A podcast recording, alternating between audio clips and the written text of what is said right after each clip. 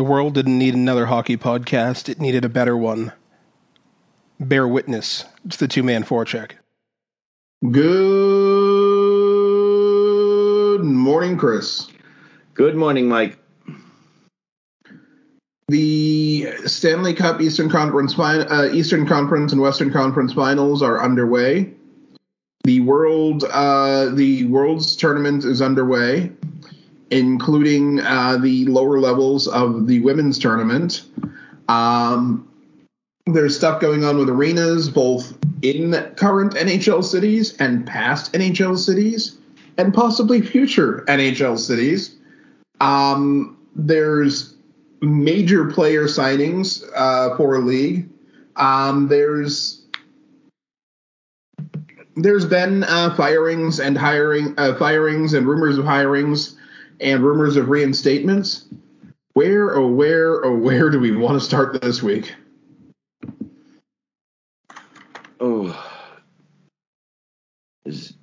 there's two heavy stories here. I mean, it's nice to have a little bit of flop in the middle, but uh, I almost think we have to start with the issue in Arizona. Okay, I would have said I would have said starting with uh, the other end of the continent, but well, then start um, with the other end of the continent. No, no, no. Not, I, I see. I think both of them are valid, but I don't want to necessarily do them back to back. Um, no. So yeah, you want to start with the Coyotes, I just and they're when I when I nag, when I named them the Vagabond Dogs uh, a couple of about a year and a half ago. They're still homeless. I, I wasn't I didn't expect it to get to this level. I honestly expected that Tempe that this was going. For some reason, I thought this would work. They had a whole they had a whole plan put together, entertainment complex, uh, similar in concept and idea to what's going on in Detroit with Little Caesars Arena, and the way they've developed that whole area. They had a whole plan and then all of a sudden it starts coming out that well there's already apartment and we talked about this i don't know a handful of shows ago five six shows ago so a month and a half maybe where they've already started uh, coming out with ideas as to why they can't because there's already already so many apartments in the air. I mean they were really digging into the nitty gritty and at that point I saw that the writing might be on the wall that this might happen, but it's still an NHL franchise, and why you wouldn't want something that brings in that kind of funding is beyond me. But yeah, for them to. There's a lot of oh, reasons for it, and part of it is it got put to got put to a popular vote yeah. And most of these things happen at the bureaucrat and elected official level. Um, given the current ownership of mm-hmm. the Coyotes, who've had a combative relationship, not just with the Gila River Arena, uh, but with many of their suppliers, who basically forced Chayka out of town they well, you know, the suppliers like getting paid on time for goods and services that are supplied. Yep. Um, they like being paid at all. Yeah, and not having to go through an entire dog and pony show to get paid. And from but, what we from what we've discussed in the past, that's not necessarily the case with Coyotes ownership. Um, that is entirely not the case with Coyotes ownership, in, apparently. But it's not just the current ownership. The league owned the team for many years. Previous ownership managed to run the team into the ground. It's the team has been there 20 plus years, and the health and status of the team seems to have been a topic for discussion the entire time in the desert. Since they literally picked up and landed in the desert, it's been a conversation. There's an entire generation of people who, instead of being rabid hockey fans, are rabidly concerned about how the Arizona Coyotes are going to stay in the area and how much it's going to cost them. And uh, because the Coyotes have not been a successful franchise, it's not like they're the Toronto Maple Leafs. It's not like they're, I mean, no one's the Toronto Maple Leafs when it comes to pure income, but they're not a team like Vegas that came in and, you know, Stanley Cup finals the first year, playoffs four out of their five first years. Um, they're they're quite frankly a lot more like a protracted version of the uh, of the Arizona Coyotes. They're just they've just never they've never stopped being a stumbling toddler and managed to walk like a small child or run like an run jump climb like an adolescent it just it has to be incredibly frustrating even if you're a rabid diehard hockey fan it's a it's a hard thing to be a fan of the way the Arizona Coyotes and the Phoenix Coyotes under both names yeah. have have operated and that's again that's a separate issue from whether you think ownership should entirely pay for their arenas and their arena districts and i think that there's i think there's that those things need to be separated um, but um, and and it's again you know whether you think that the owner should pay for it public should pay for it how that should be financed uh, I don't.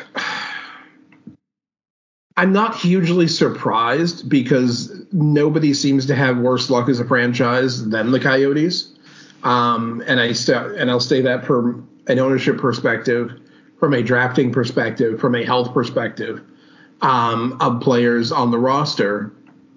Just no. Um, I'm not surprised by this, and I'm given, not. Yeah, go ahead. It, it, given the combativeness of the current leadership of the team, I think that hurt them more than it helped them.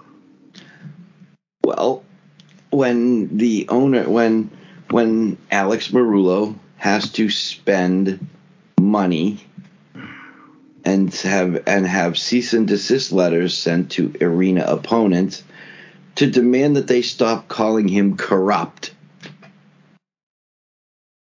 Your focus is not quite where it needs to be. That's number one. Number two, he only gave the plan that was put in front of the electorate as opposed to just the um, elected officials, but put in front of the general public would have cost them $750 million in tax breaks and deferments.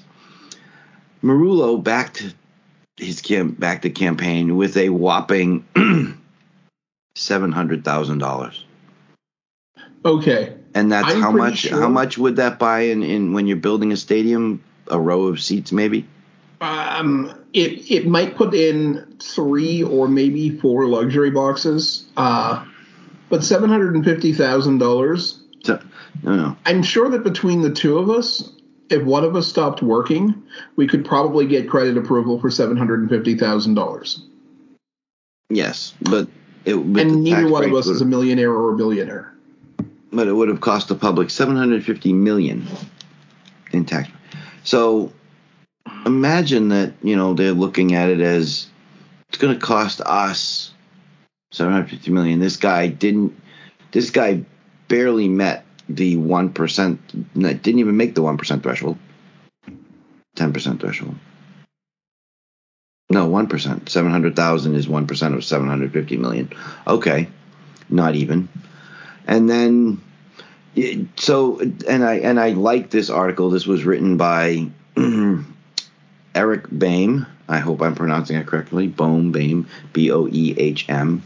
Yeah uh, and doesn't necessarily cut any punches because team owners would rather much deal directly with elected officials who can be more easily, um, let's go with influenced I'm reading this directly from the article, by dropping a bunch of cash on lobbyists, writes stadium subsidy critic Neil deMause on his Field of Schemes blog. So he didn't write that, he was quoting somebody else. And the final sentence of this article just tells me everything I need to know. With the Tempe deal frozen by voters, the future of the Coyotes is very much in doubt. NHL understandably wants a team in the Phoenix region, one of the biggest media markets in the U.S., but not enough to ask Meruelo to pay for his own damn stadium. Hey, see, this is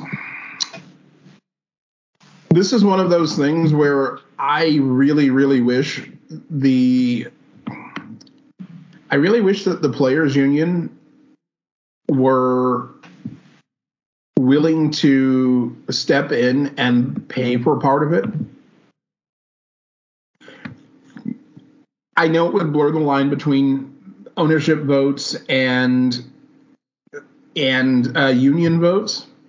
Mm-hmm. But I think this is one of those things where, as long as you can build a viable franchise, it long term helps the pensions of uh, like and player support for, uh, uh, particularly for you know longer uh, for people who make it into the league, but only for a short time. People who develop serious injuries. Um, I, I think this is a this is a an opportunity that the players union needs to look at. Um, maybe maybe they do it as a silent partner. Maybe they do it as the managing partner of the arena. Um, maybe it's but given all of the money that goes into the union, I think that there's that they have to explore and the league has to explore, particularly if they want to keep expanding beyond 32 teams. Um, they have to mobilize some more of that money. Um, because as a whole, the players have a good amount of wealth. And I'm not asking them to, I'm not saying that they need to, but investing in the I think investing in the sport long term is as good for the players as it is for the league and for the owners. Um, and I think it would facilitate more. I think it's. I think it would facilitate more goodwill in the cities, uh, in the various you know markets. What's I mean, the- realistically, if you move to yes. you move to Houston, or you live in Houston, Uh huh. and you start hearing about the players union is putting up 25% of the new billion and a quarter dollar arena district or even just the $800,000 arena that's going to come in. It's going to have 19,000 seats. Um, it's going to have a community center. Um, and it's going to have like two after school programs, uh, like something like a boys and girls club uh, built into it uh, to to help the city youth. And you know that the players are going to that various players, not just local players, are going to drop in and make themselves available to fans in those places on a pretty regular basis does that make you more inclined to go to the go to the area? Maybe explore hockey if you're not a hockey fan. In today's economic climate, how much are they, how much are they paying towards building this, or how much is coming out of my pocket to help pay for this building? That's a that's a that's a question. That's a good question. But Exactly. if if the if the but assume the players are going to play to pay 25% of the arena versus currently they pay none of it. The players union is going to pop 25% for an 800 million dollar arena. So 200 million. the you see that and, I like the idea in concept.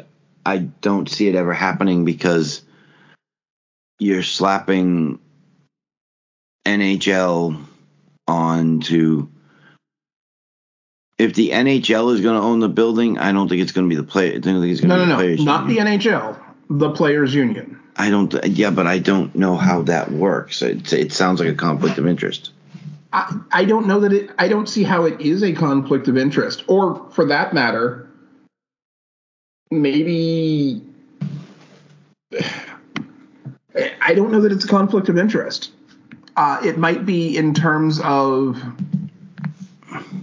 It might be in terms of gate split, For the but in terms of building the arena, well, that's that's how it's conflict. Is there's revenue kicking back to the players' union? But how is that different from any silent partner? I mean, the players are going to do. The players are going to see probably more money from their contracts individually, uh, at least for the players at media middle or above average contracts. but no current no current NHL player is a passive or minority or even tiny bit owner in an NHL franchise.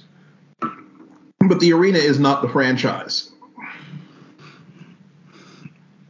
I mean, yeah, I don't know. I'm, Most, uh, many teams own their arena. This one is yeah It's a complicated issue.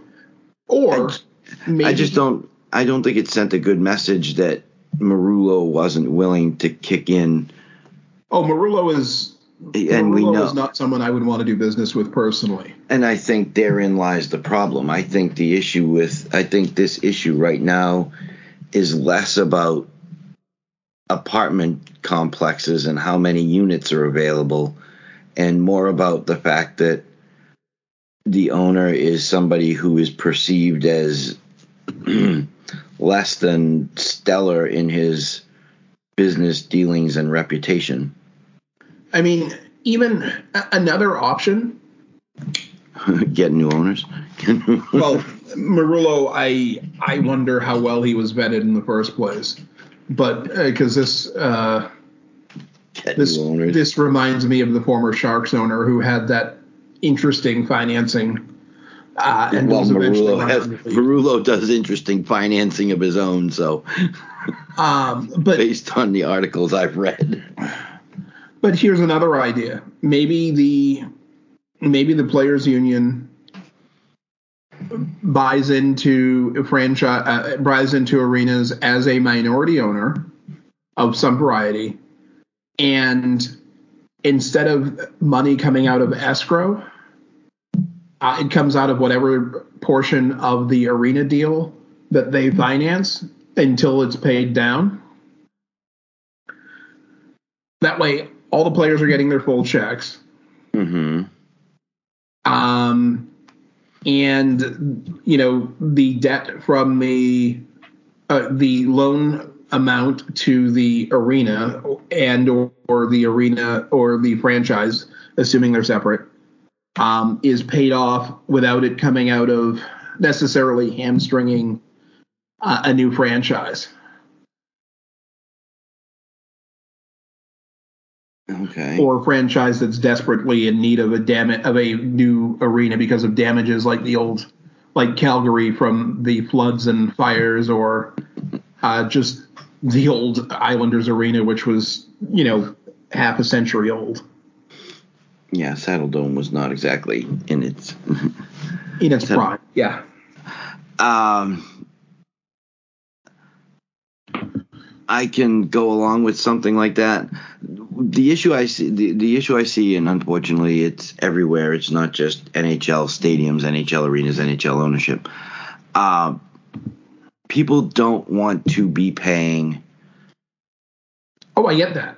eighty percent, ninety percent cost of building a stadium when the owners of the team that want the stadium are earning or have enough money to spend in that they couldn't spend in 20 lifetimes and yet you're asking the general public to foot the bill and then oh by the way when the team comes in and, and when the stadium is built and the team comes into play those same people can't afford tickets ding ding because ding they're priced into the stratosphere.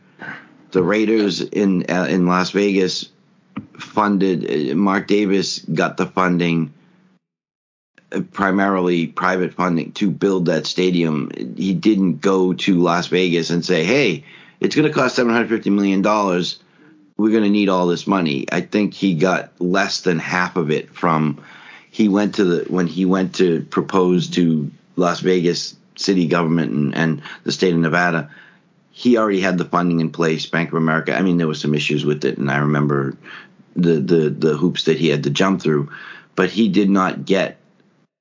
I I think it came in at like forty percent of the funding came from tax deferments and whatnot. He funded sixty percent of it, something like that, And- on his own. and that's a different. That's a and that's But that's what frank- people want to see. They want to see that the owners are paying the paying the bill, or at least paying a big portion of the bill. and here's and here's where I get into the part where I think there's some complexities that need to be resolved. Mm-hmm. Unless you're doing what was done with the Ottawa franchise and putting the arena in the middle of nowhere, which is what they did. They put it way out in a small suburb. Who? A, arena and arena district Okay. need to be parsed and probably created as separate entities. Because I don't think it's it makes economic sense. I don't think it makes I look I I'm a fan of small business. I think that one of the things that has kept the US economy reasonably stable without having had a second Great Depression, even though we've had multiple recessions, some of which were pretty serious, is that we've always had strong small business. Heading into COVID, 52% of Americans were employed by small businesses. 52%. So when those big cuts hit the mega companies, there were still a lot of people working. I think that having smaller and medium sized businesses involved in these arena districts and being able to parcel out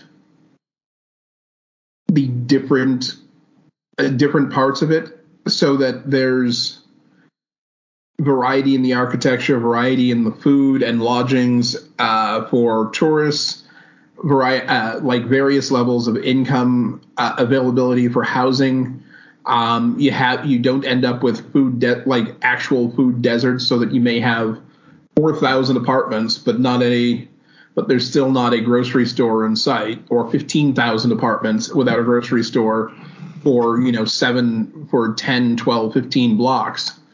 Um i i really think that the arena district as separate from the arena needs to be a far more organic and less top down less utilitarian let's maximize the cost of everything for pure taxation. Because let's face it you know the if you're putting in a hockey team they're only there 41 days a year Well, 41 dates. 41 dates Yeah. I mean, they, they depending on other things that might if, happen. i mean you can count the preseason so throw in seven Yeah. or maybe 5 I'm just no. I'm just thinking that that I agree with you because the building's going to be used for other things besides just, or at least you would assume it's going to be used for other things besides just 41 NHL home games and two weeks of preseason and I whatnot. mean, subtract the 41 days, and you still have 324 days to do something with the arena and the arena district, and make sure that people who live there and work in the area are supported. You need the arena district needs to be an organic small city, not merely a shopping and entertainment mecca um, and the entertainment, you know, there should be a mo- I mean, there probably should be a movie theater somewhere within two or three blocks of the arena. There probably should be maybe you put it, maybe you get a community health center, if not a full scale hospital, somewhere somewhere in that area, because those parking garages, those coffee shops, those those dive bars, those high end martini bars, or places with 117 IPAs on tap are going to need someone to go in there and eat on the 324 days that your primary franchise isn't there. Okay. Um, and I think that that's, I think that slapping money into the into the hands of arena financiers because you can't even call them owners when they're not. It's hard to call them owners when they're putting in one percent. Um, isn't isn't the solution. Um, and maybe maybe the arena districts should should grow over like four or five years so that you can see what people actually want once the team is there. Obviously, you need the restaurants and you need the parking and you need a couple of hotels immediately. Mm-hmm. And you probably throw in a couple of decent sized apartments and condos because, yeah, you want people to live. A lot of people like living where they living near where they work. Maybe you don't try and turn it into eight square blocks um, from some plan that's going to have something like a global pandemic rewrite the rule rewrite society's expectations um, and how much people are going to be going commuting and doing other things like that or going to the movies and throw money away on something that's just not not going to be sustainable Okay, so segue this to Forsyth County since this is a another little thing. But Forsyth County in Georgia has an idea, and I don't know if they're trying to steal an NHL franchise or what the deal is here, but they're uh, they but- definitely like the idea of having the NHL. They didn't even pretend not to. I mean, Um, it's which Exactly. article was this? but Um, Forsyth, Forsyth County, Georgia, is 100 acres of open land at Ronald Reagan Boulevard. Um, it was originally uh, originally supposed to be a mall. and that mall never happened. Um, so the land sitting there, I mean, it was slated to be a mall 15 years ago, but now Krause, um, Vernon Krause, the local developer and landowner, uh, and Carl Hirsch, managing partner, Stafford Sports, who is the consulting firm representing them, says that they can build. They want to now build a 1.5 to 2 billion dollar uh, state of the art arena and entertainment venue, as you've just been talking about. The question is are they biting off more than they can chew because they're close to Duluth, they're close to they're close to Duluth as far as um, the Gas South Arena. Now it's a smaller arena. They have ECHL in there. Atlanta, Atlanta proper already has the State Farm Arena, but they don't have an NHL franchise to go in there. All they have is the NBA's team. Does it make sense to fund this uh, this venue and try to? Are they trying to pull the teams away from their current homes, or? Because I'm seeing this, I'm seeing this kind of as a grab, and I think it's if you can get all the franchises into one building. If you can get them to use it for WNBA, But is that- NBA, NHL, concerts, everything else, and then you have this 750,000 acre. oh, Uh, is it actually ideal to get everyone into one into Square one foot, district into one building? Because what that means is you're only moving people to one part of your city. but can you support multiple venues? Is the question. Chicago has multiple venues for football, multiple venues for baseball. You're not going to put football in a hockey stadium, football into a football into a basketball slash hockey stadium. I mean, yes, AT and T, whatever in Texas, they've played basketball games in there, but I wouldn't want to see a No, no, no. basketball game in there because I'm sitting eight miles But- away from court. But that's the. But you're still supporting two arenas that do the same thing. And Atlanta is the eighth largest metro region. Only the Dallas Fort Worth area and Houston areas uh, that are larger are actually growing faster. The New York metro area, which includes you know New Jersey, Jersey City, is actually shrinking. Los Angeles, Long Beach, Anaheim metro area is shrinking. The Chicago, Naperville, Elgin area is shrinking. The DC metroplex uh, about the same. Same with Philly, uh, the same with the Philly area, but the Atlanta, Sandy Springs, Alpharetta, it grew by 2.17 percent between 2020 and 2022. That's that's pretty big growth for something that's already large. Um, and what I mean, one of the key things, key factors to consider here, um, even though I think we're getting to the end of that being the big factor, Okay. or you know, a 25% weight on the scale. Gary Bettman never wanted hockey to leave the NHL. he never Uh, to hockey. leave, it never wanted hockey to leave Atlanta. okay, fair enough. So you're saying that the next NHL franchise or a current NHL franchise is destined to go back to Atlanta, whether it No. I'm No. saying Atlanta is the new boogeyman for NHL Ah. cities that don't want to lose their franchise. well, they haven't lost their franchise. They've lost two franchises, but whose fault was that? I mean, the, thra- Oh, the, the Atlanta Flames became the Calgary Flames. The Atlanta Thrashers became the Winnipeg Jets. The Atlanta Thrashers 2.0. are basically the only uh, the Atlanta Thrashers last ownership group are basically the only only ownership group that you can genuinely say is clearly worse than a certain person we may or may not have discussed uh, or his predecessor A few minutes ago. show. They were terrible. Yes, I'm not, disag- I'm not disagreeing. But here's the thing. Unless another team is added to the West, the Coyotes are not moving to Atlanta. No, because that would Not in the next two or three years, because Gary Bettman absolutely does not want A, unbalanced conferences, No, he doesn't. He- and B, he does not want to tick off either the Columbus Blue Jackets or the Detroit Red Wings and push them back to the Western Conference. So, what what I I think think is Detroit likes being in the East. Houston, I- yeah. I-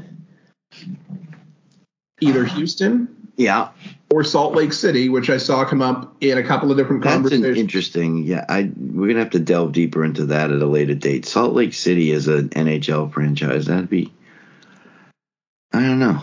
I, I'd have to stop and think about that one. And they do have coyotes up there. Maybe they could keep the same name, although I could understand them wanting to wanting to change the name and maybe uh, maybe shake off uh, some luck, uh, shake off the bad luck, particularly if they can shake off their current owner.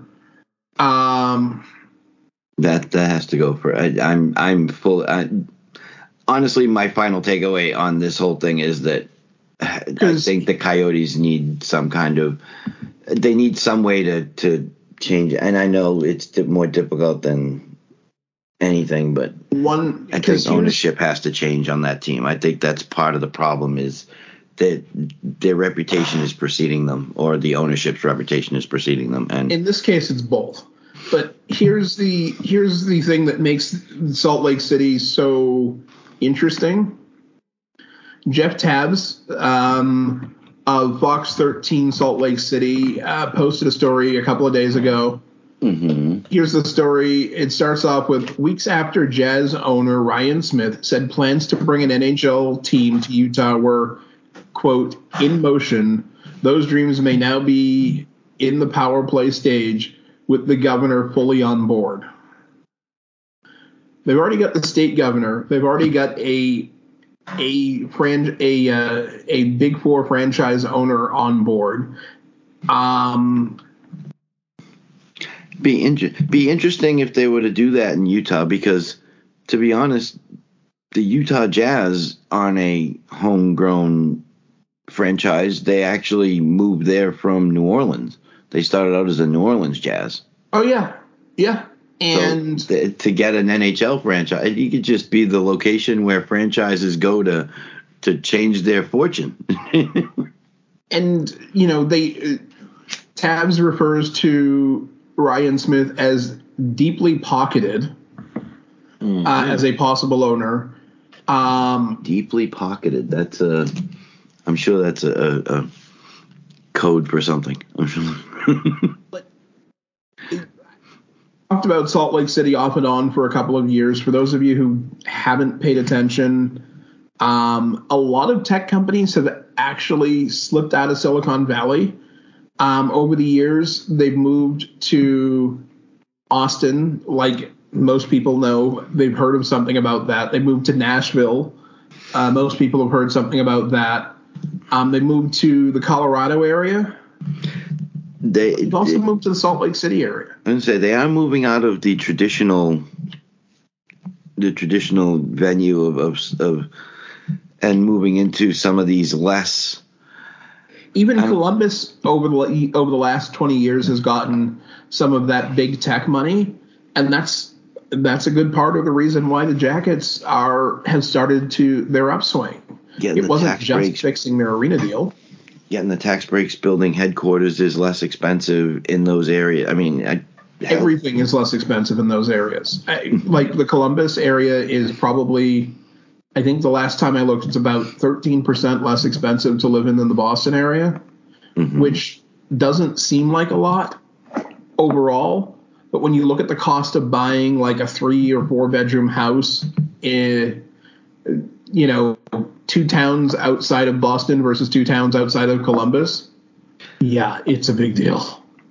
Uh, it is. It is. It is kind of uh, mild surprise, I guess, for me. It, the way all of a sudden all these places are popping up we've talked about various and sundry locations for adding expansion teams, and when Seattle, we were we were having multiple discussions about who was going to get number thirty two, and and Seattle emerging as the front runner. We were still saying it should be places like Houston or. Uh, you, you can't really. At one point, we said St. Louis, but it didn't make sense because they've already got the Blues. But uh, no, it was Chicago we were talking about as a second city there, a second team there a second. You, you can see. I don't know if I don't know if Chicago is going to support where they have an original where the Blackhawks are an original six. I don't even know if I'd want to broach the subject of putting a second NHL team there. I think people. Oh, people have been talking about it for the Greater Toronto area forever. Canada is a different animal because they view hockey as their own.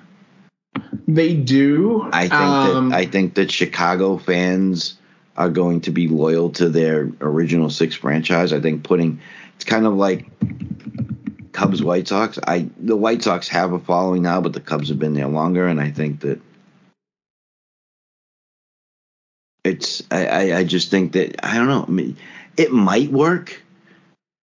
I I I'd be I'd I'd be too risk averse to try it myself, but it, it, it might work. I I just I think they're to fall in love. I think that they're already in love with their original six franchise. And hey, by the way, here's another one. Go support them. Uh, been supporting this guy forever and a day. What are you talking about? I know. I did.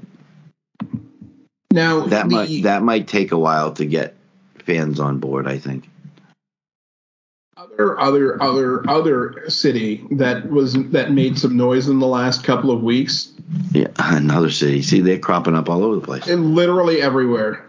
Um, I mean, Quebec is out as far as I know, but I don't know. It was a. I, I'd have to, I'd have to look it up, but and maybe we can talk about it next week. But there were there were serious uh, there were serious um, noises about a second British Columbia, uh, or there was noticeable noise. I'm not sure how serious it was, about a second British Columbia um, franchise. to moving. I forget the name of the city. It was uh, it it was the population was listed as about half a million. to go Which- to go with Vancouver. Okay. I'm trying to think of I'm trying to think of what else is what other cities are big up there. I mean, Whistler is Whistler is a skiing community. I've been. I mean, it, you go for you go there for the skiing. I mean, it, it's a nice area. I, I like Whistler. I don't know if it's big enough to support an NHL franchise, but um, I'm trying to think of what else is big out there. Vancouver is it. I, believe it was Surrey. Um, it- Surrey, British Columbia. I mean, they, yeah, which is still part of the Vancouver metro area, but Okay. I, I see. I find that one less plausible. Um, I, if the Coyotes are going to move, I think that Houston probably makes the most sense. They want. But- A, I think they want a team, and I think it might make sense. And, and you've got a stadium there with the Rockets already in place, and Uh, I mean, that said, there are still options for for the um, Phoenix for the Arizona area. Um, the Phoenix uh, basketball team, whose name I completely forget. the Suns. Uh, their arena would need to be refitted uh, to, Yes. in order to do a uh, an NHL team, but it's possible. True. Um, and I think we've probably beaten this poor uh, horse to death at this point, Okay. um, or at least I'm- I'm- the no, I'm good with of our that. listeners. I'm good with that. So let's jump into some of the smaller stories. Um, I never saw it. You said you saw it. I- I'll take your word for it, but I didn't hear it. Um, apparently, the injury for Patrice Bergeron was a herniated disc. Um, I ouch. swear we talked about this earlier, but okay. I'm not Yeah, going to spend he much time herniated on it. disc. Ouch. I've been to, I've driven people to the pain clinic for pain blocks for these, Mhm. and I can tell you that the needle uh, that they use to inject, not the paint block, the pain block, but the thing before they give you the pain block, is big enough to is big enough to terrify people who are It's- well used to being poked. Um, No. What is This- that thing they give? What is that that injection they give uh, pregnant women to dull the pain? An, an Uh, epidural. yeah, Yeah, something along the lines of that. Having having a, a, a bulging or or or ruptured or partially ruptured disc myself. One of the things that uh, they offer, but you can only really get it when you're actually in pain, is you get a steroid epidural. It goes into, they go right into the spine, and it's not a comfortable procedure from the way it was described to me. I unfortunately, I, I fortunately, I should say, did not have it because the pain subsided before it was scheduled to take place. But they actually have to like they they they only partially like they numb the area where they're going to make the inject. That's it. It's a it's not it's a local, not a general. So you feel this and to go through it and have a needle shoved right into your spine sort of like a spinal tap it's like uh no thank you uh it's not something you would ever consider doing if you didn't absolutely need it. Uh, yes if unless the pain and and there was there were moments when the pain was bad enough. This was two years ago and thankfully it has not flared up. Every now and again i do get pain in the lower back and it's weird because where it affects you in other places your lower back hurts and suddenly you're feeling pain in your lower right leg. It, it's very strange. It, but Yes, I read this that he had the herniated disc. It happened in the last game of the regular season against Montreal. There was, you know, some important people at that game for Patrice Bergeron, if I'm not mistaken. His whole family, including That would be his, it. His family and his dad, who uh, unfortunately is suffering from his own battle. and we wish him well as well. But the, there was no way, and and he Montgomery caught flack for letting him play in that game. It's like There's, I'm sorry, but there's no way in hell. Um, there's no other way to phrase it. There's no way in hell he was going to miss that game. There's no Short way of- that the co- that the coach, any coach, gonna particularly a first year coach, but any coach, can look at the future Hall of Famer, five plus time Selke Award winner, and for and all the other awards that he's won, say, yeah, you can't play today in front of your sick dad, in front of your family, for what may be the last regular season game of your career, and not lose the locker room. Not just not lose the player. And even if Bergeron was 100% okay with it, or at least said he was, in the right tone in front of other people, other people would be excessively irritated on his behalf. There's literally just not a way to do it. Um, unfortunately, the Bruins fan base not so forgiving for Montgomery, who are blaming him for Bergeron playing in that game and then missing the first four games of the playoffs. you know what? Even if Bergeron had played those four games, Pastrnak and McAvoy were so bad. I don't know that it changes the outcome of the series. They were that bad. Pastrnak and McAvoy were that bad. Yes.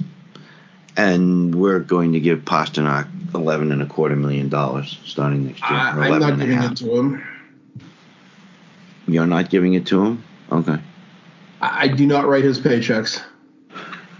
No, but you buy merchandise, you potentially could go to games, which means you're buying tickets. So, in a roundabout way, yeah. I don't know why you're blaming me. Well, somebody is paying him eleven and a quarter million dollars or eleven and a half or whatever the contract was, and I want to see more in the playoffs. I don't know what the issue was. But here's the thing: we've been saying we want to see more in the playoffs from Pastrnak since his first season, and guess what? We've never seen more of. Pastrnak in the postseason. Yeah, Has he? Has, I. I. The sad part is I've never looked up his postseason numbers, so I don't know. it's not even about his. It's not about his offensive performance to me But because that's been it's that's never been completely terrible. It's been inconsistent, which makes it hard to look back at. But it's the fact that he has these. He cannot.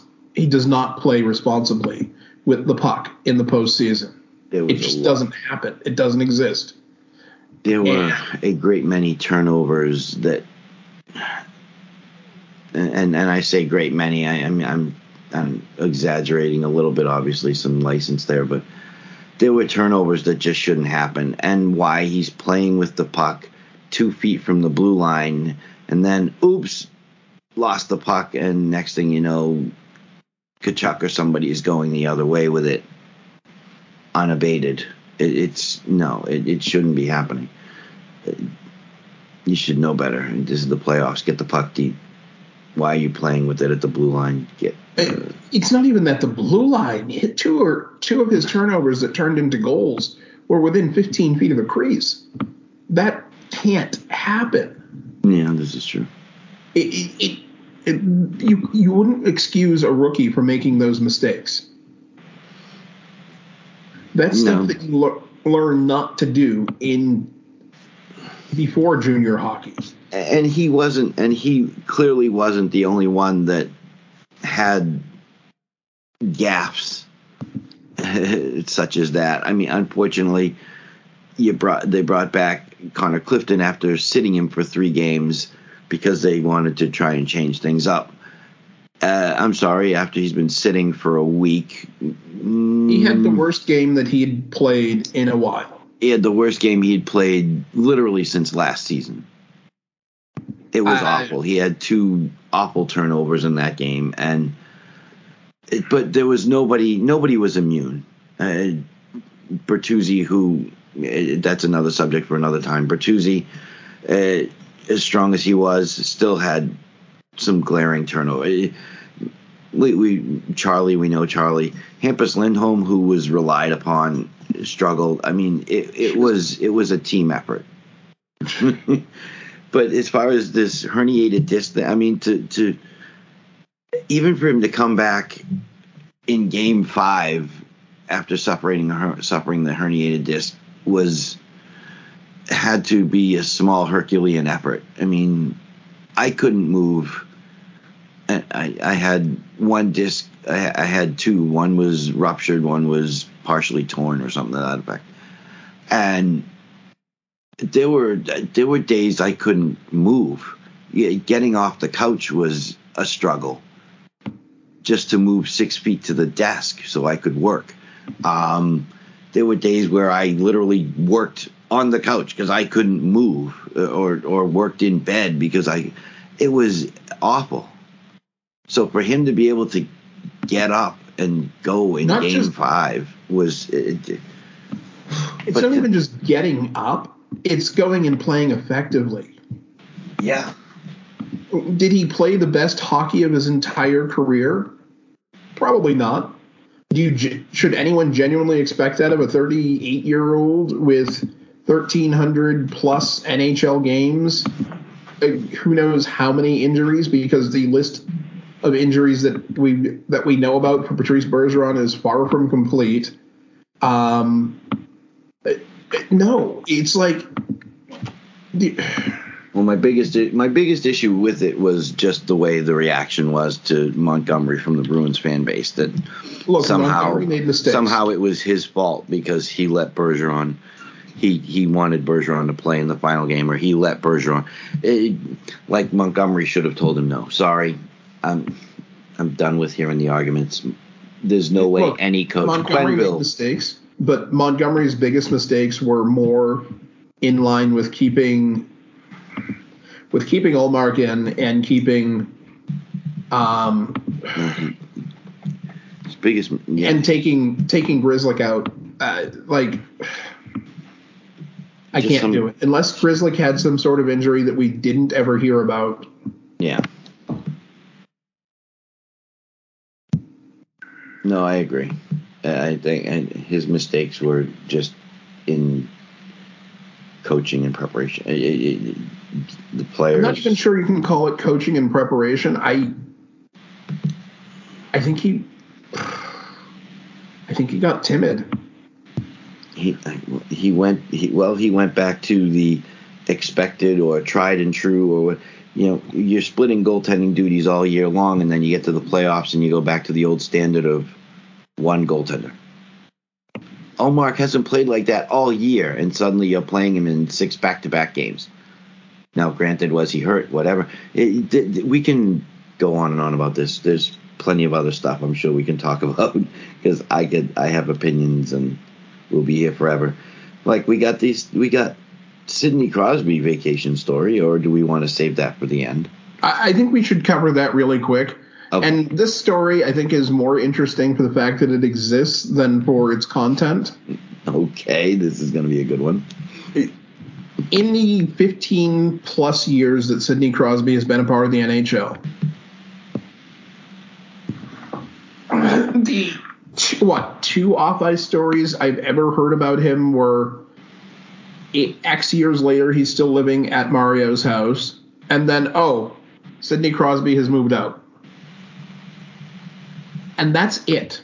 That's literally all I've heard of him. Oh, and he was and he went to, um, or he was uh, McDavid said uh, that was it McDavid who said yeah, uh, that he that Crosby was going to be at his uh, his cup party. Okay. Three things in in a decade and a half. So Sidney Crosby, the story is told from the by a friend of a friend. So who knows? It could be entirely fertilizer. But uh, was on Twitter a couple of days ago.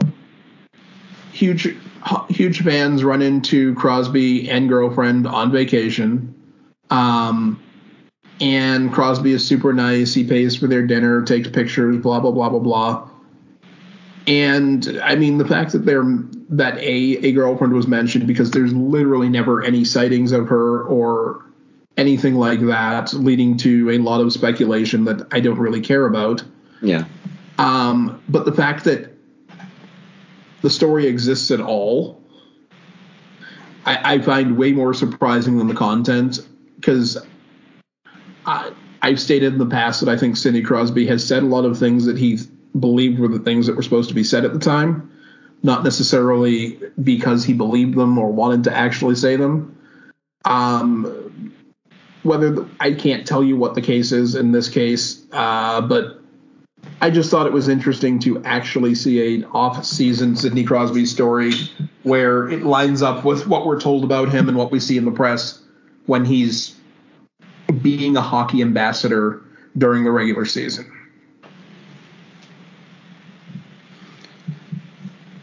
That's it. Uh, it I, I just really... I, reading the end of it, and I mean, I don't want to question. I don't want to question the validity of the story. I want to take it on its merits and say this. The, great job for great job for Sidney. Uh, he didn't make it a he, this if this is the first we're hearing it is from a friend of a friend on on Twitter. You know, nobody made a big deal about this. Sidney Crosby didn't. The the the couple that he was with didn't. Good for him. In a private moment, and then picking up the tab, left an autograph for the daughter. But questioning, I mean, eh, but the person who wrote this saying seriously, who does that? I think there are more athletes that do stuff like that than don't unfortunately, the other side of it are the athletes who feel that they're above it all and shouldn't be bothered by the masses. And those are the ones that we always hear about. I don't think we necessarily hear about all the feel good stories that happen, but when See. there's a negative, it's kind of like the old belief in, in, in, in retail that if you have a negative experience, eight out of 10 people will tell somebody about it. If you have a positive experience, two out of 10 people tell somebody about it. The negative stories always outweigh the positives. And unfortunately, I think in this case, the belief that sports entertainers and entertainers in general are un- unreachable is because those negative stories outweigh the positive ones. They don't get told as much. So thank you for filling filling us in. I'm not the biggest Sidney Crosby fan. I never have been. I, I'm I'm open and honest about that. But to read something like this, it makes me feel good. And this is the type of representation I want for the NHL and I want for hockey. That that part, eh, you're 100% spot on. Um, I think that I would like to hear organically, like this one, more about this stuff during the season when the teams are doing their official and semi-official community work. I think that stuff needs to get uh, thrown on the NHL website just as much. Mm-hmm. Um, but uh, you know the the NHL. This is one of those things where the NHL P, uh, PR team, they whatever you want to, their social media folks they should have been all over retweeting this and tossing it up on the NHL website, um, turning it into a story. And this is this is what builds franchise uh, like fan bases for long term. Like that whole emotional connection to the players. Love the players, hate the players, because if you the wider the story gets, you're going to get the people like us who are in the middle. Like we don't hate Sidney Crosby, but we're not in love with Sidney Crosby. You're going to get the Flyers fans and the Caps fans who hate Sidney Crosby, like hate him, spit on his shadow, uh, have pictures of him on their dartboards. they're going to be talking about it. Some of them are going to claim it's a fake story. Some of them are going to say, "Oh, blah blah blah." I, they'll say all sorts of silly things, but like, it's going to get people talking in a positive manner. Like the NHL hasn't figured out, and I don't know why. Well, actually, I do know why. I'm just going to be polite enough not to say it today. Um, that the more you keep people talking about anything connected to the product, the better.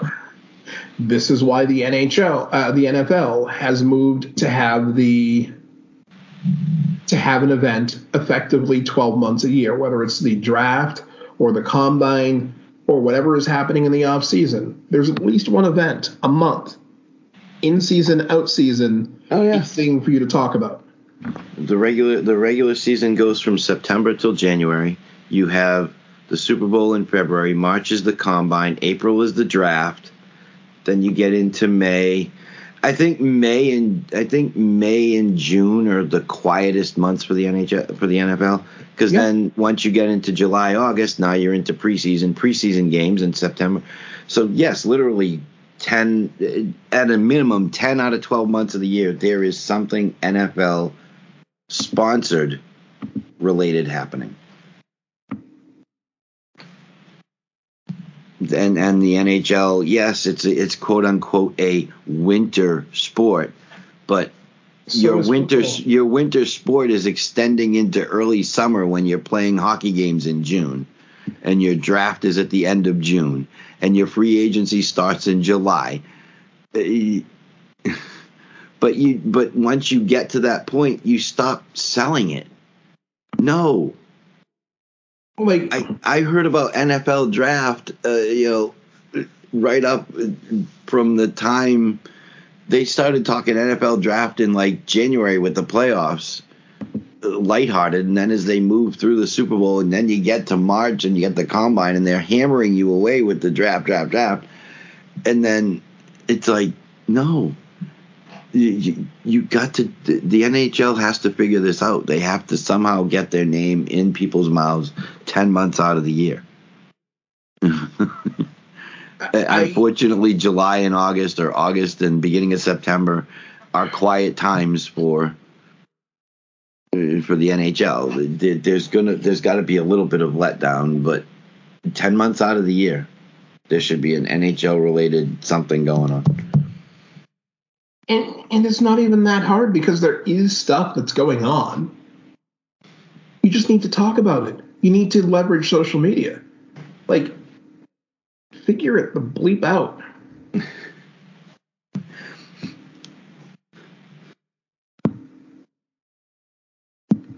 so it, it, in in keeping with the theme of far away and Yeah. because there's actually other things going on besides the NHL players there is another tournament happening which we have somehow neglected to talk about We've been Uh, busy.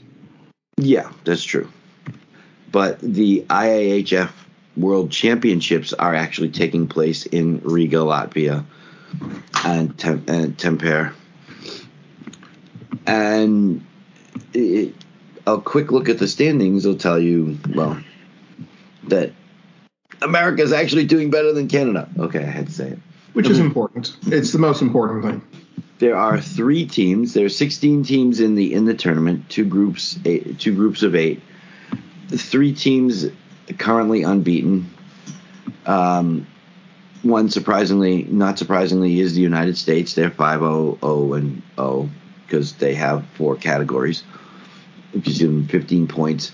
In Group B, Switzerland. I don't know how many people are surprised to hear that. I am a little surprised to hear that.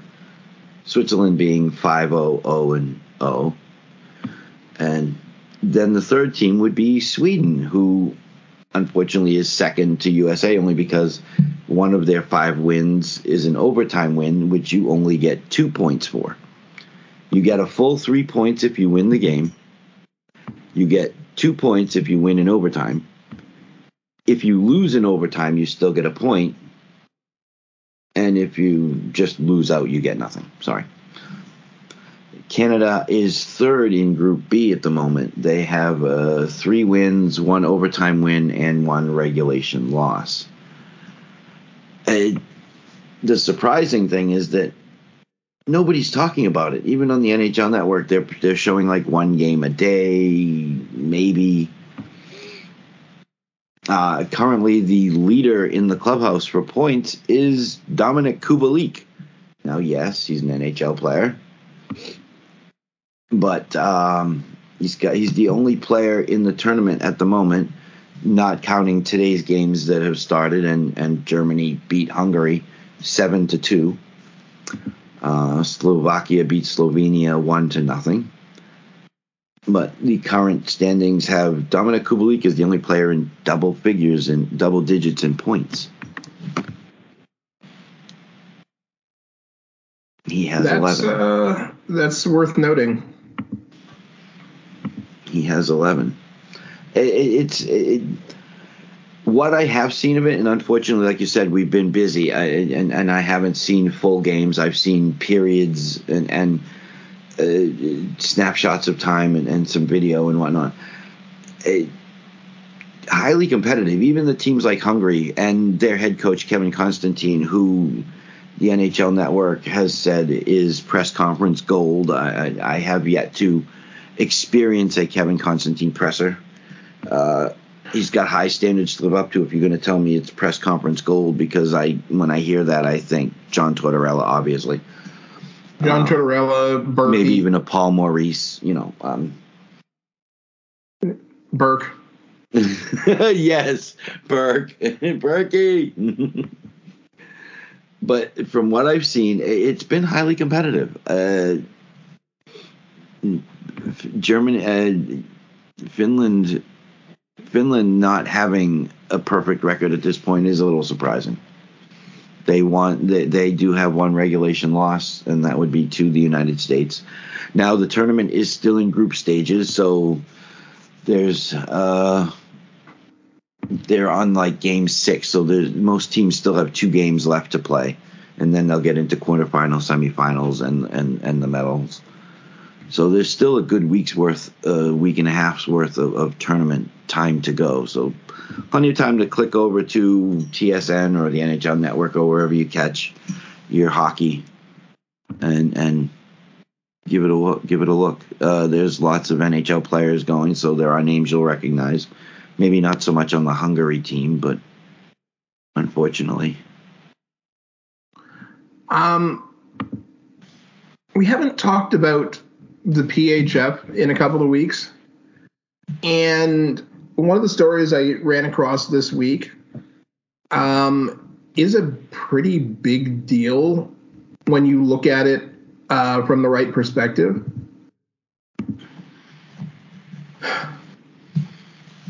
When we're looking at like NHL prospects, people who are drafted by out of Europe by the NHL, I think for me, uh, uh, certainly for Russia, but even for a couple of other countries, mm-hmm. getting the players out of Europe onto the North American ice services for the first time is a big deal.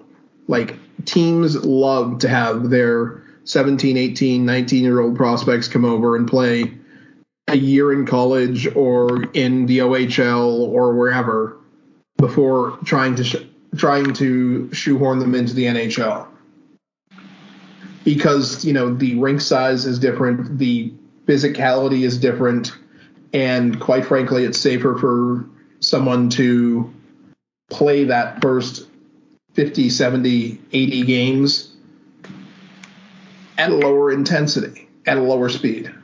Um, so, so the PHF has made a big signing, um, and it looks I'll like say. Minnesota, uh, because they're signing they uh, it, they just signed a future Hall of Famer to come join the league.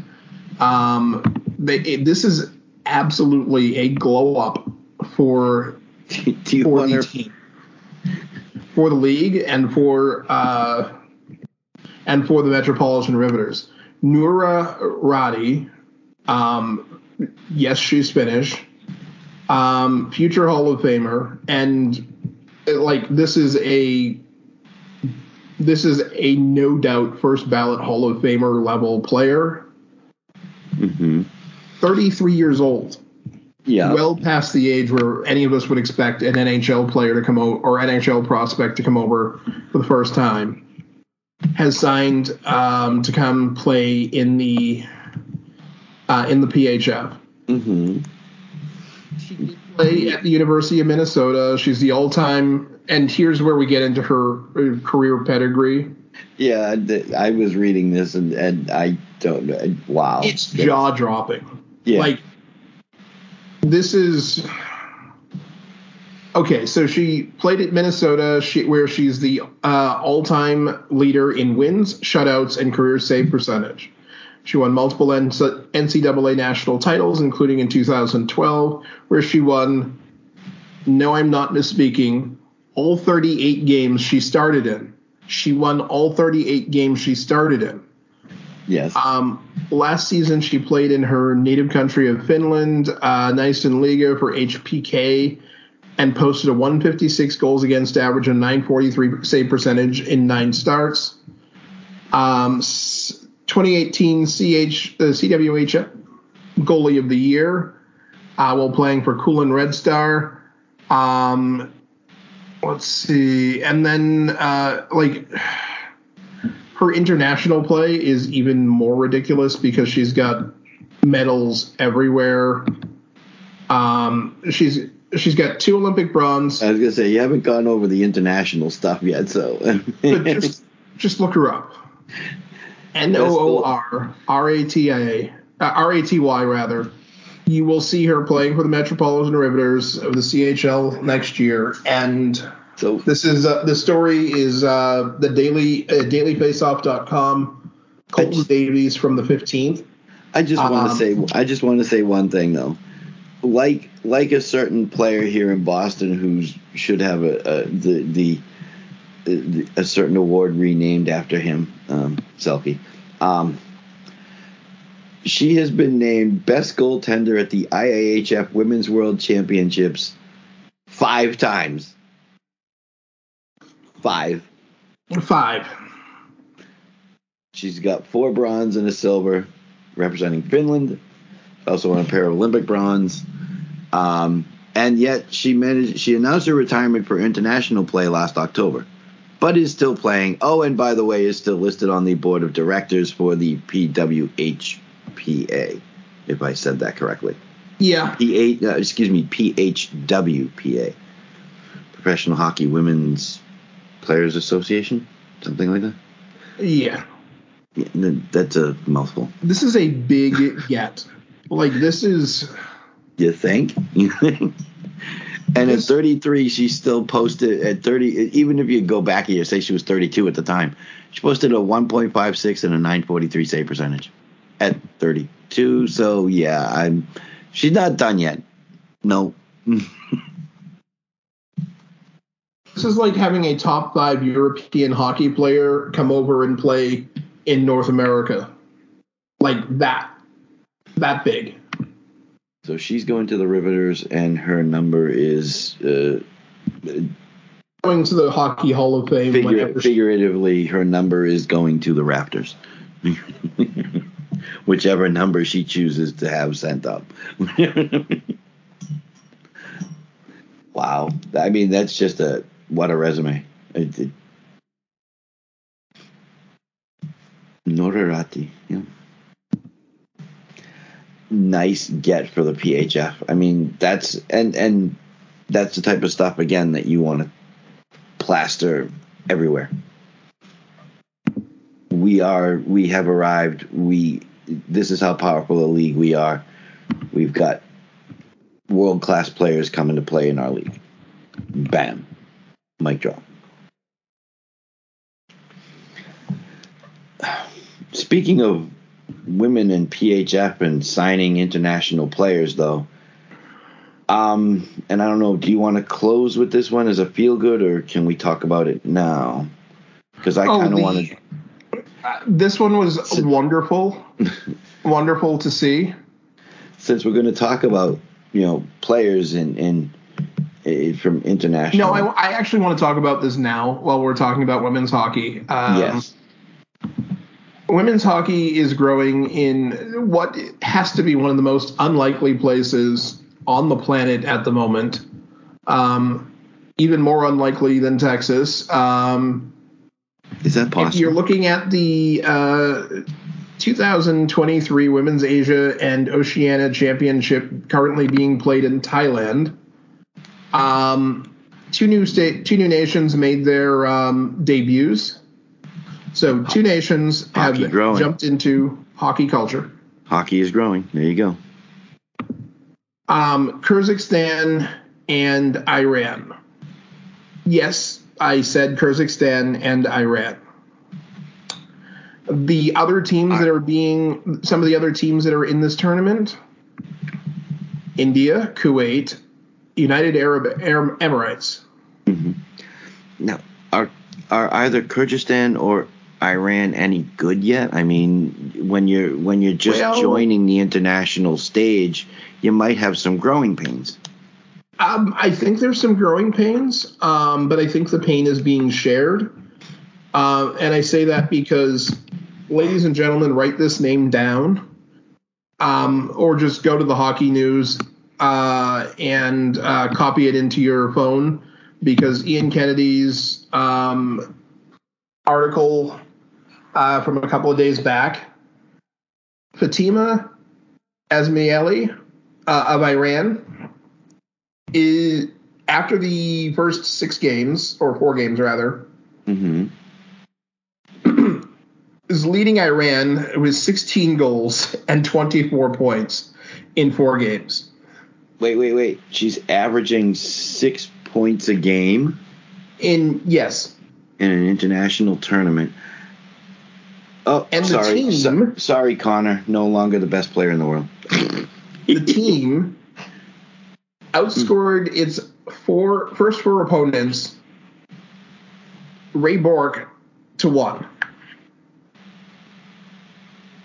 They defeated India 17 to 1. They defeated Kuwait 20 to nothing. They defeated Kyrgyzstan 26 to 0. And the United United Arab Emirates women for 14 to 0. But you said Iran just joined this year. This is like their first tournament. First tournament, yes. Made their formal formal debut in IIHF sanctioned competition. So, so this is their this is this, this is their coming out party, and This is saying they're uh, celebrating. they're celebrating. I don't know. the Iranian women are saying we this show this stage is not too big for us. I'm thinking the PHF needs to kind of send a focus or, or a scout over there or something. Look, if the, if they let uh, Fatima leave, if they let her leave Thailand without offering her a contract, uh, failures across the board for every scout on the on the island uh, or in this in the nation. Uh, I understand Hey. that you can be great at one level and not do well at the next level, but this this warrants serious exploration. I I do I do have to say uh, one other thing. Kudos to India for scoring a goal.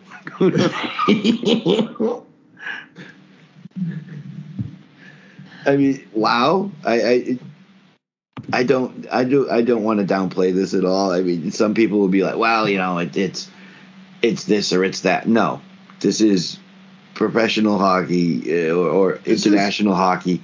This is uh, this is strong competition. Whether it's you know, do you sit there and say, only strong "Well, competition; it's scaled competition.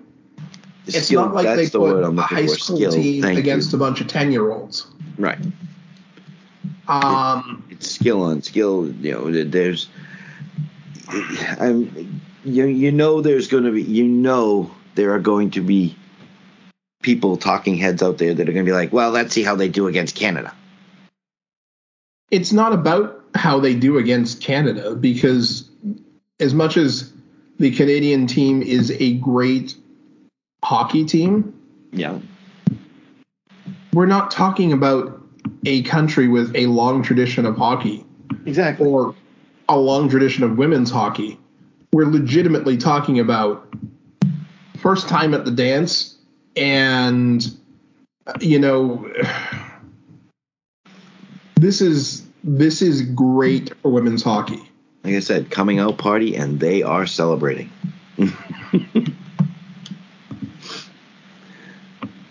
I feel bad for Kyrgyzstan, who also made their debut and, and got routed, unfortunately. But I guess they could tell themselves they everybody else got routed as well. I, I I don't know what to make of it. I mean, seventy-seven to one in four games. I don't. I really don't know what to make of it. It's it's it's stunning. It's That's that's the most that's the most appropriate term. Stunning. Okay. And we wanted to cover Well, Well- we're we're down to our other heavy heavyweight story, or and we're not going to spend more than 20 minutes on it, I swear. Kyle Dubas, well, we've been predicting this for a while, so. no longer a part of the Maple Leafs leadership. Um, Did we not say anything shy of like Eastern Conference Finals would be a resume generating event for him?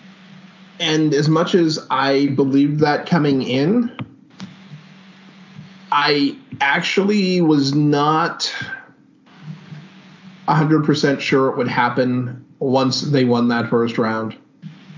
Because the team looked better than we've seen them in the playoffs. They did. And not just slightly better, but qualitatively better. They did. Um, but let's get into all the reasons why we've predicted for years this was going to fail. We jump way back in time, oh, way back machine. way back machine. Um, thank you, Mr. Peabody. Uh, um, the original brain trust of the Maple Leafs was Shanahan, Lou Lamoriello, and Kyle Dubas, and then wasn't, and then they had Mike Babcock. Mike Babcock the was the head coach. Dubas was actually Dubas was actually GM of the Toronto Marlies. but he was the assist. Then he, then he was promoted to assistant GM Okay, yeah, yeah, yeah. while Lamoriello was still there, uh, which I don't know that Lamoriello loved, but um, and we said, I said at the time, that's never going to work. Way too many personalities. And before very long, half of those personalities were gone. Babcock, deservedly so. Lamoriello went to do his own thing. Um, and now it's just down to Shanny to make the Shanahan plan work. What failed? Well, there were blocked trades. Reportedly. multiple sources reporting it to reasonably good or to pretty good places. Um, Okay. Differences of opinion on whether the coaching was adequate or not, and I think that this is in Shanahan's favor because Dubas did not want to part ways with with uh, Keefe. I I'm not surprised, but the the some of the people being talked about in terms of replacements. Brad Trevelli, Brad Treliving. No. what the bleep has he done to make you think he should be running the most profitable franchise in the league? Well, well, if this article is to be believed, maybe Brad doesn't have the financial demands that, because according to this article that I'm looking at, the reason that Dubas was fired is because he got greedy. Uh, I didn't see. I've seen the counter statements to that that it wasn't about money.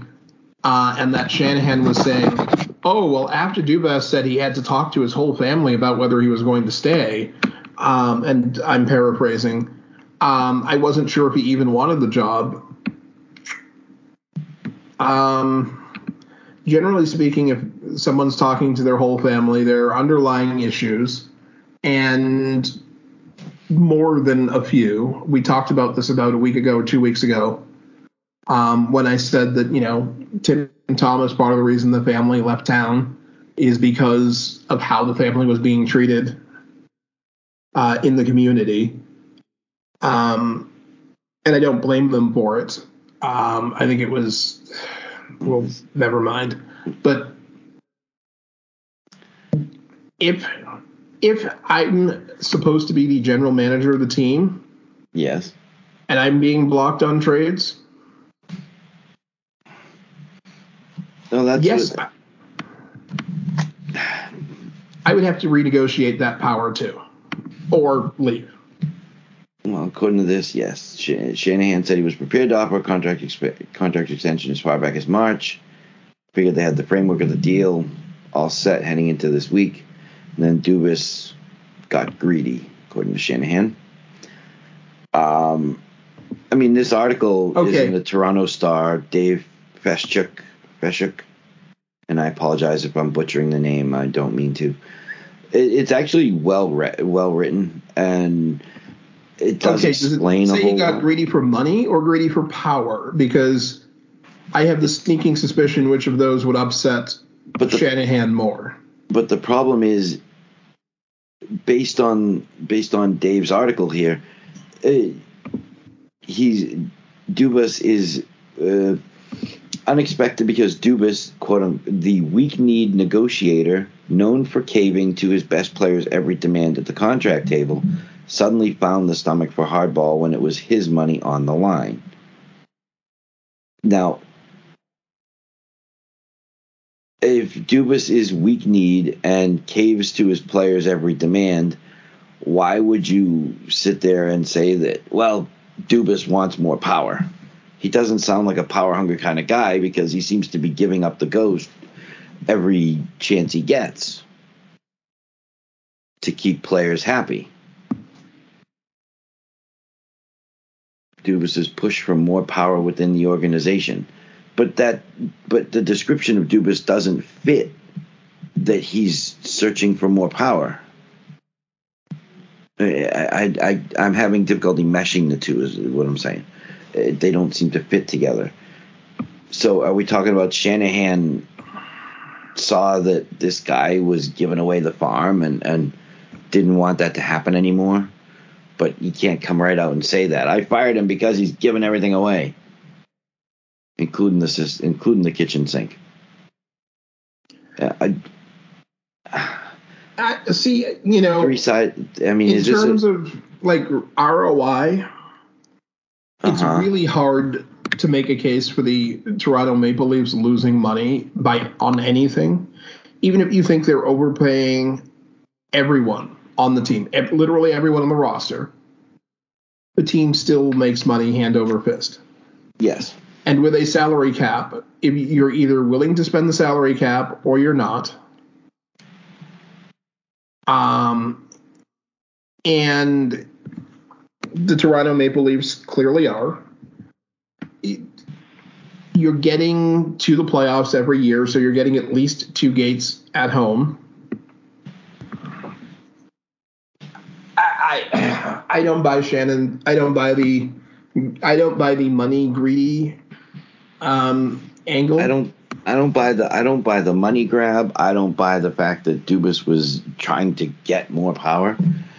Uh, if anything, if anything, Dubas might be trying to.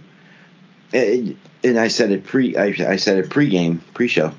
Uh, this smacks of, of, of another Pittsburgh situation where eh, he's not being allowed to make deals to improve the team.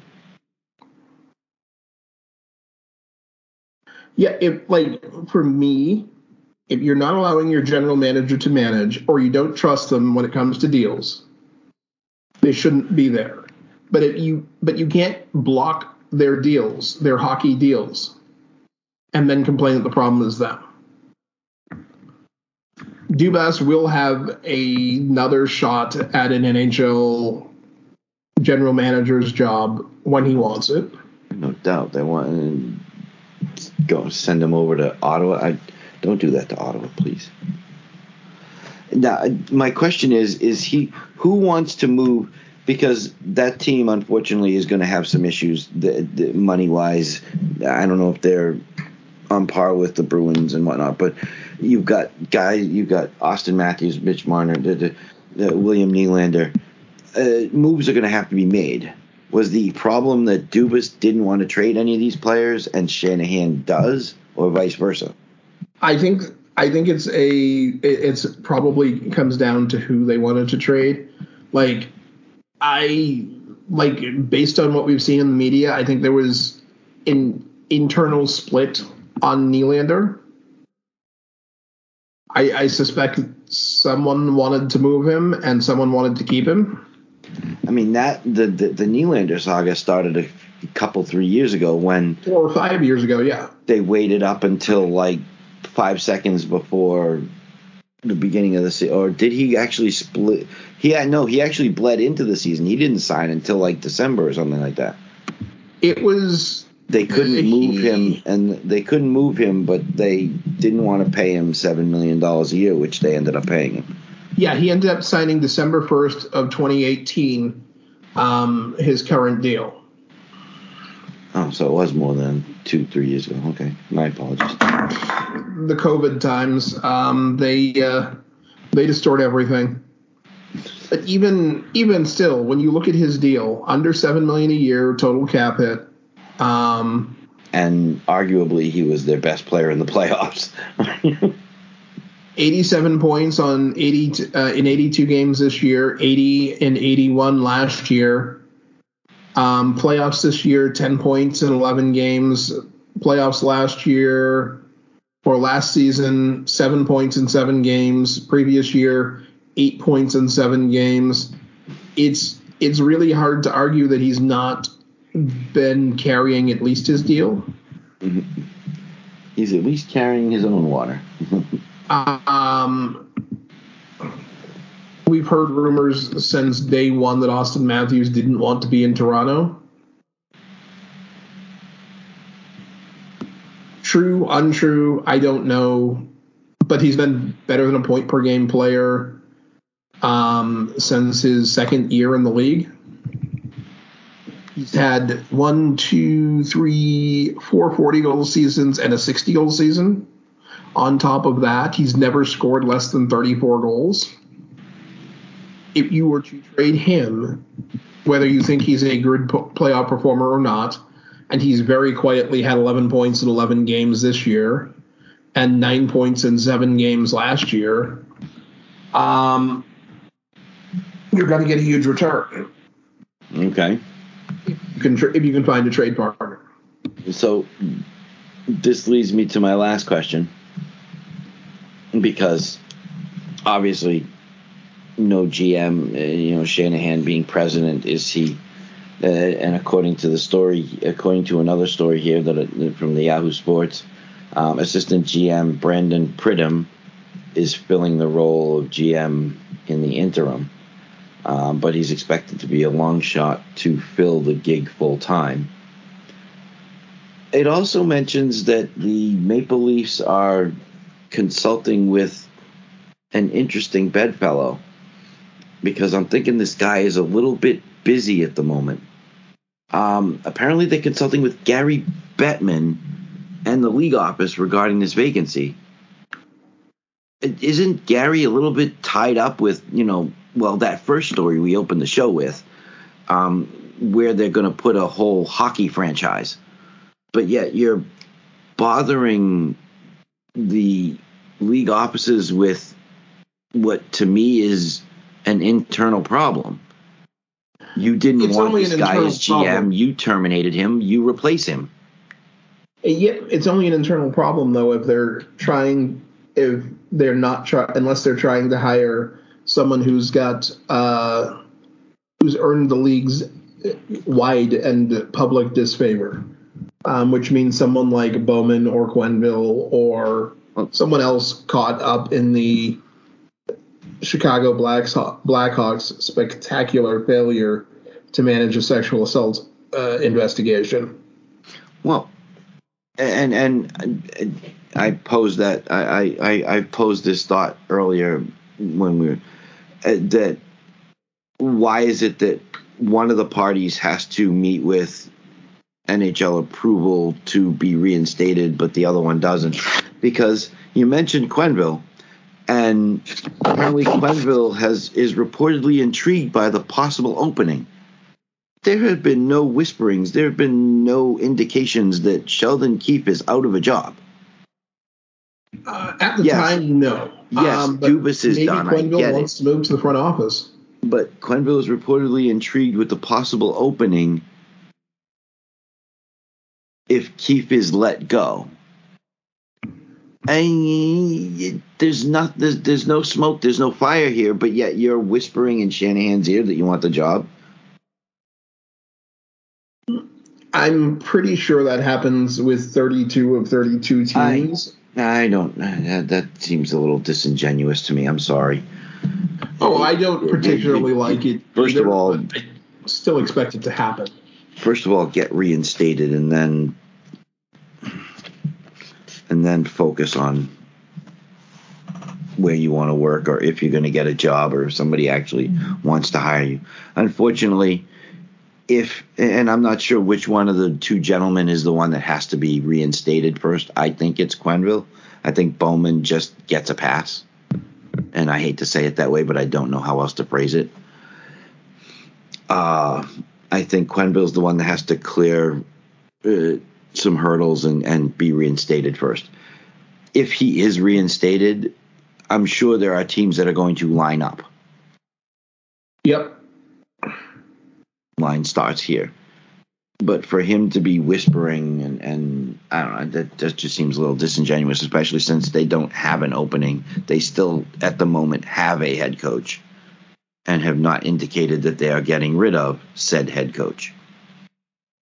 I may not like Sheldon Keefe. I may not think he's really good head coach, but that's my personal opinion. Toronto, he's still hired he still has the title of head coach for the Toronto Maple Leafs. So let it go.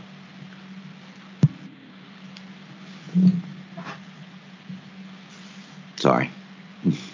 I get it. Uh, do we, I don't. Do we have a Do we have a positive to close the show? um, I I think it's positive that the Sun Belt Stanley Cup finals are still actually being talked about, still playing competitive hockey, still enjoyable hockey. Mm-hmm. Um, I watched a good chunk of the seven period, four overtime uh, Eastern Conference opener. You are a better man than I, sir. I and deep into the third overtime and into the fourth overtime, mm-hmm. they're still hitting each other. They're still skating hard still crisp passes. I mean, the biggest notice, the biggest thing that you could notice in terms of like fatigue factor creeping in, were how long it took players to get up from hits, and that the hits were overall smaller or less impactful. I'll say that uh, I, I'll be. I was. I was more, and I hate to say I was more impressed with Carolina. I know that they ended up losing, but I was more. I wasn't more impressed with I was more impressed that they were actually still hitting that late. And you're right, the hitting, the physicality. Uh, not so much with Florida. They, you know, getting to watch them seven games against Boston, they were physical. They could hit. They were. They would get under the skin. Uh, Matthew Tkachuk is is almost, uh, if not as good at it as Brad Marchand. Uh, they, I, I'm I expect the physical from them. I'm not as sold on Carolina being a physical team, but for them to continue to play that way for seven periods was, to me, a little shocking, yes. Do they really have a choice, though? They don't have that superstar and none of their players seem to have emerged. I thought Aho was that superstar. When you watch a game, when you watch a Carolina game, does he take over a game or a period or a shift? He's not. He doesn't immediately attract my eyes when I'm watching, say, Bruins Carolina or when I'm watching Florida Carolina. It, it, my eyes tend to wander to other players. So yeah, no, I guess he doesn't. You're right.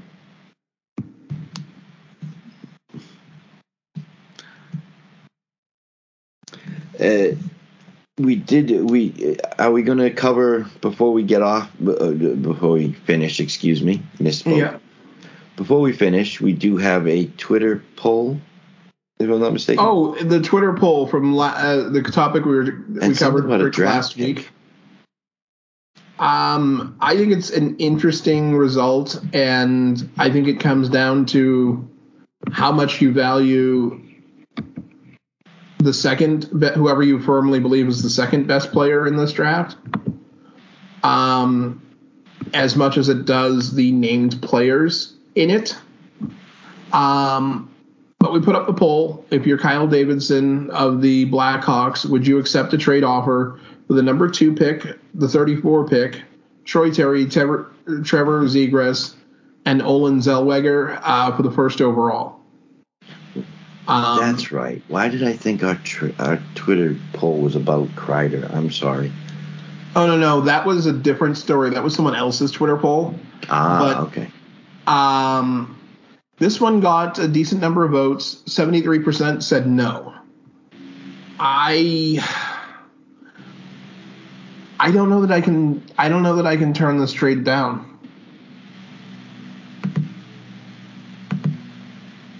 I and we did we did talk about this at length last week. I I, I know it's my trade idea, but I don't know if I can turn it down.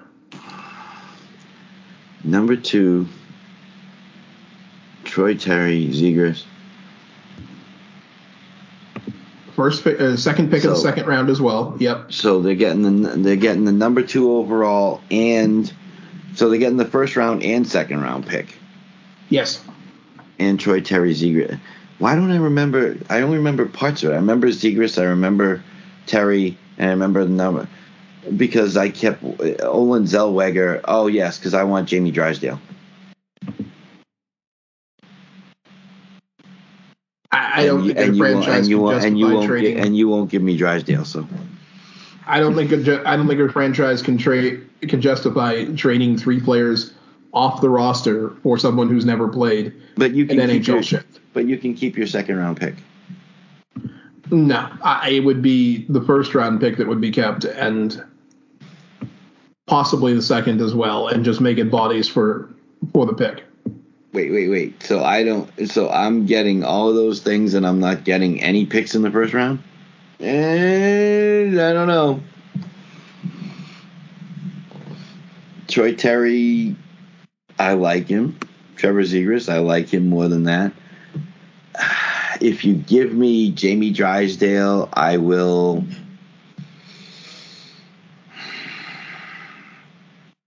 begrudgingly this is the one way you might make this work. Give me that first pick in the second round, Terry Zegras and and Terry Zegras and Drysdale. If you take out if you take out the number two pick, but you throw in Drysdale instead of Zellweger, you might get me to move. Not happening. Okay. I mean, it's amazed at seventy three percent. I I expected it to be a little closer. I did. Seventy three percent no is is higher than.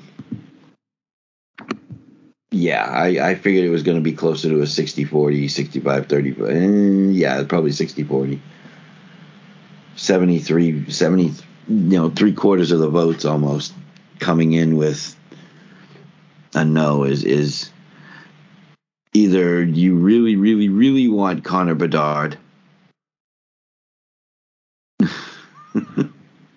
um, and the easiest poll question I've been I've seen on Twitter in months is the one you just mentioned, the Kreider in the MSG Raptors Yeah, this one. question. Um, uh,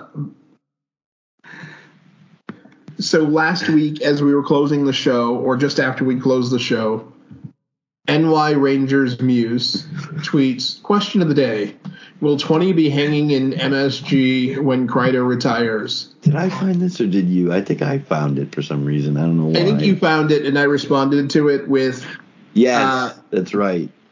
I responded to it with the very, very subtle who wore 20 before him that it would be retired for because The answer the answer to this question is no. I'm sorry. I those of you that said yes, um, he's going to need to do a lot more. yeah.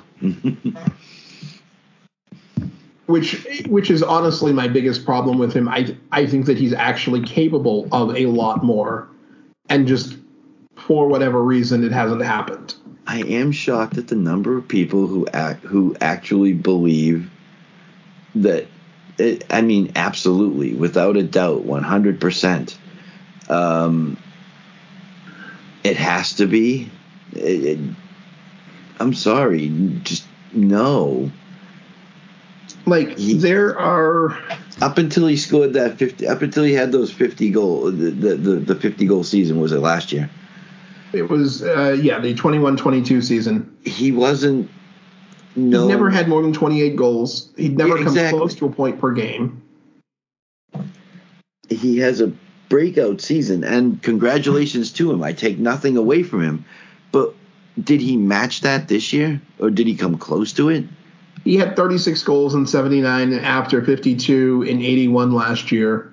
Total of 54 points in 79 games this year. So even in his career best season, he was not a point per game player. In 107 playoff games, he's got 40 goals, 64 points. 104. So he played so he And played 10. well the 10 of those goals came last uh, last postseason in the 21-22 postseason. Okay. he's consistently scored each postseason. He, he like gotten goals, but to me, it's a no. And that, hockey fans, is where we leave you. Have a great day. Um, long weekend next weekend. Uh, we will still try and get the show out either Sunday or Monday, depending on our schedules. Um, have a great week. Share the show with your friends, family, coworkers, random people you run into on the street. Leave it playing uh, on uh, on phones and laptops and random stores that you might be shopping in. and we'll be here next year, uh, next week. Take care.